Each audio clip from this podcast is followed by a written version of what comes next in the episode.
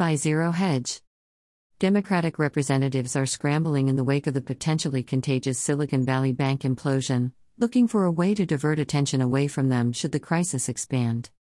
One avenue for scapegoating the event that has been suggested among Dems and the media is to blame a 2018 law that eased Dodd Frank capital requirements for midsize and small banks.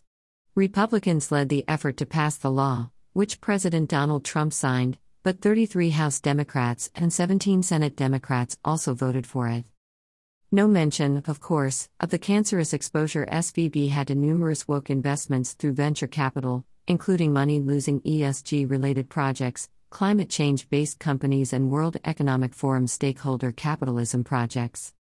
The Dems have found their narrative, which is an old narrative, the conservatives did it.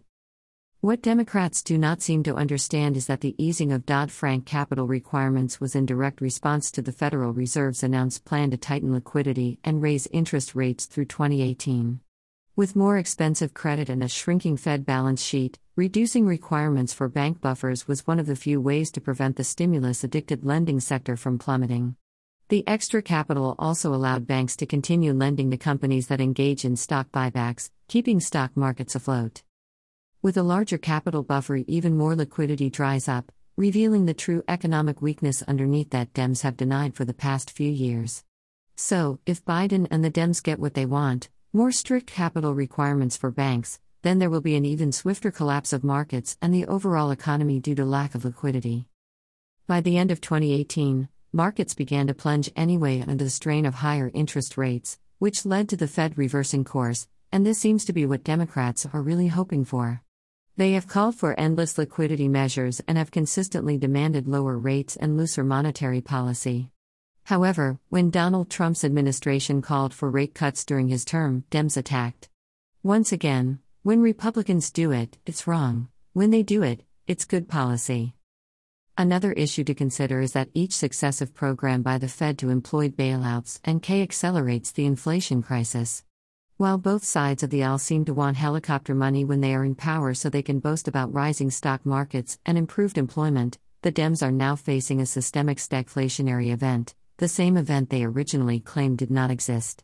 This means that any pursuit of new QE in the face of a credit crunch would lead to an immediate spike in inflation once again, crushing the middle class. Are Democrats willing to accept responsibility for something like that? Not a chance. The Biden administration has so far taken full credit for the slowdown of consumer inflation as well as the shrinking deficit, but these changes are only due to the tightening actions of the central bank, which sets policy independent of the White House.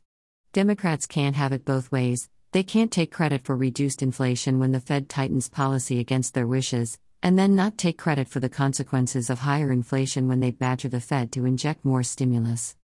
The only recourse for the political left is to somehow lay the blame on conservatives no matter which way the wind blows inflation or deflation. Emergency congressional hearings have been organized to determine the cause of the SVB crisis and the course of action needed. Democrats, including Senator Sherrod Brown and Representative Maxine Waters, were quick to applaud the backstop initiated by the Fed and the Treasury Department, attempting to calm market concerns and reassure investors and depositors that all is well. Maxine Waters stated that Republicans and Democrats needed to work together to protect the safety of the financial system, which is likely a thinly veiled assertion that Republicans must support raising the debt ceiling and commit to even more spending. Biden took a slightly different tone, vowing to hold the people who caused the mess responsible, specifically referring to Republicans. Of course, to legitimately hold the true culprits responsible would require that Biden punish himself, as it was the Fed along with the Obama Biden administration that launched the ongoing stimulus bonanza in 2008 2009. Obama and Biden doubled the national debt from $10 trillion to $20 trillion in the span of a mere eight years. The normalization of fiat money creation to avoid economic consequences has created the very inflationary crisis and banking weakness we are facing today. And, if banks cannot withstand even a moderate rise in interest rates and reduced liquidity because of their addiction to Fed stimulus, then it is fitting if the system crashes under a new Biden regime.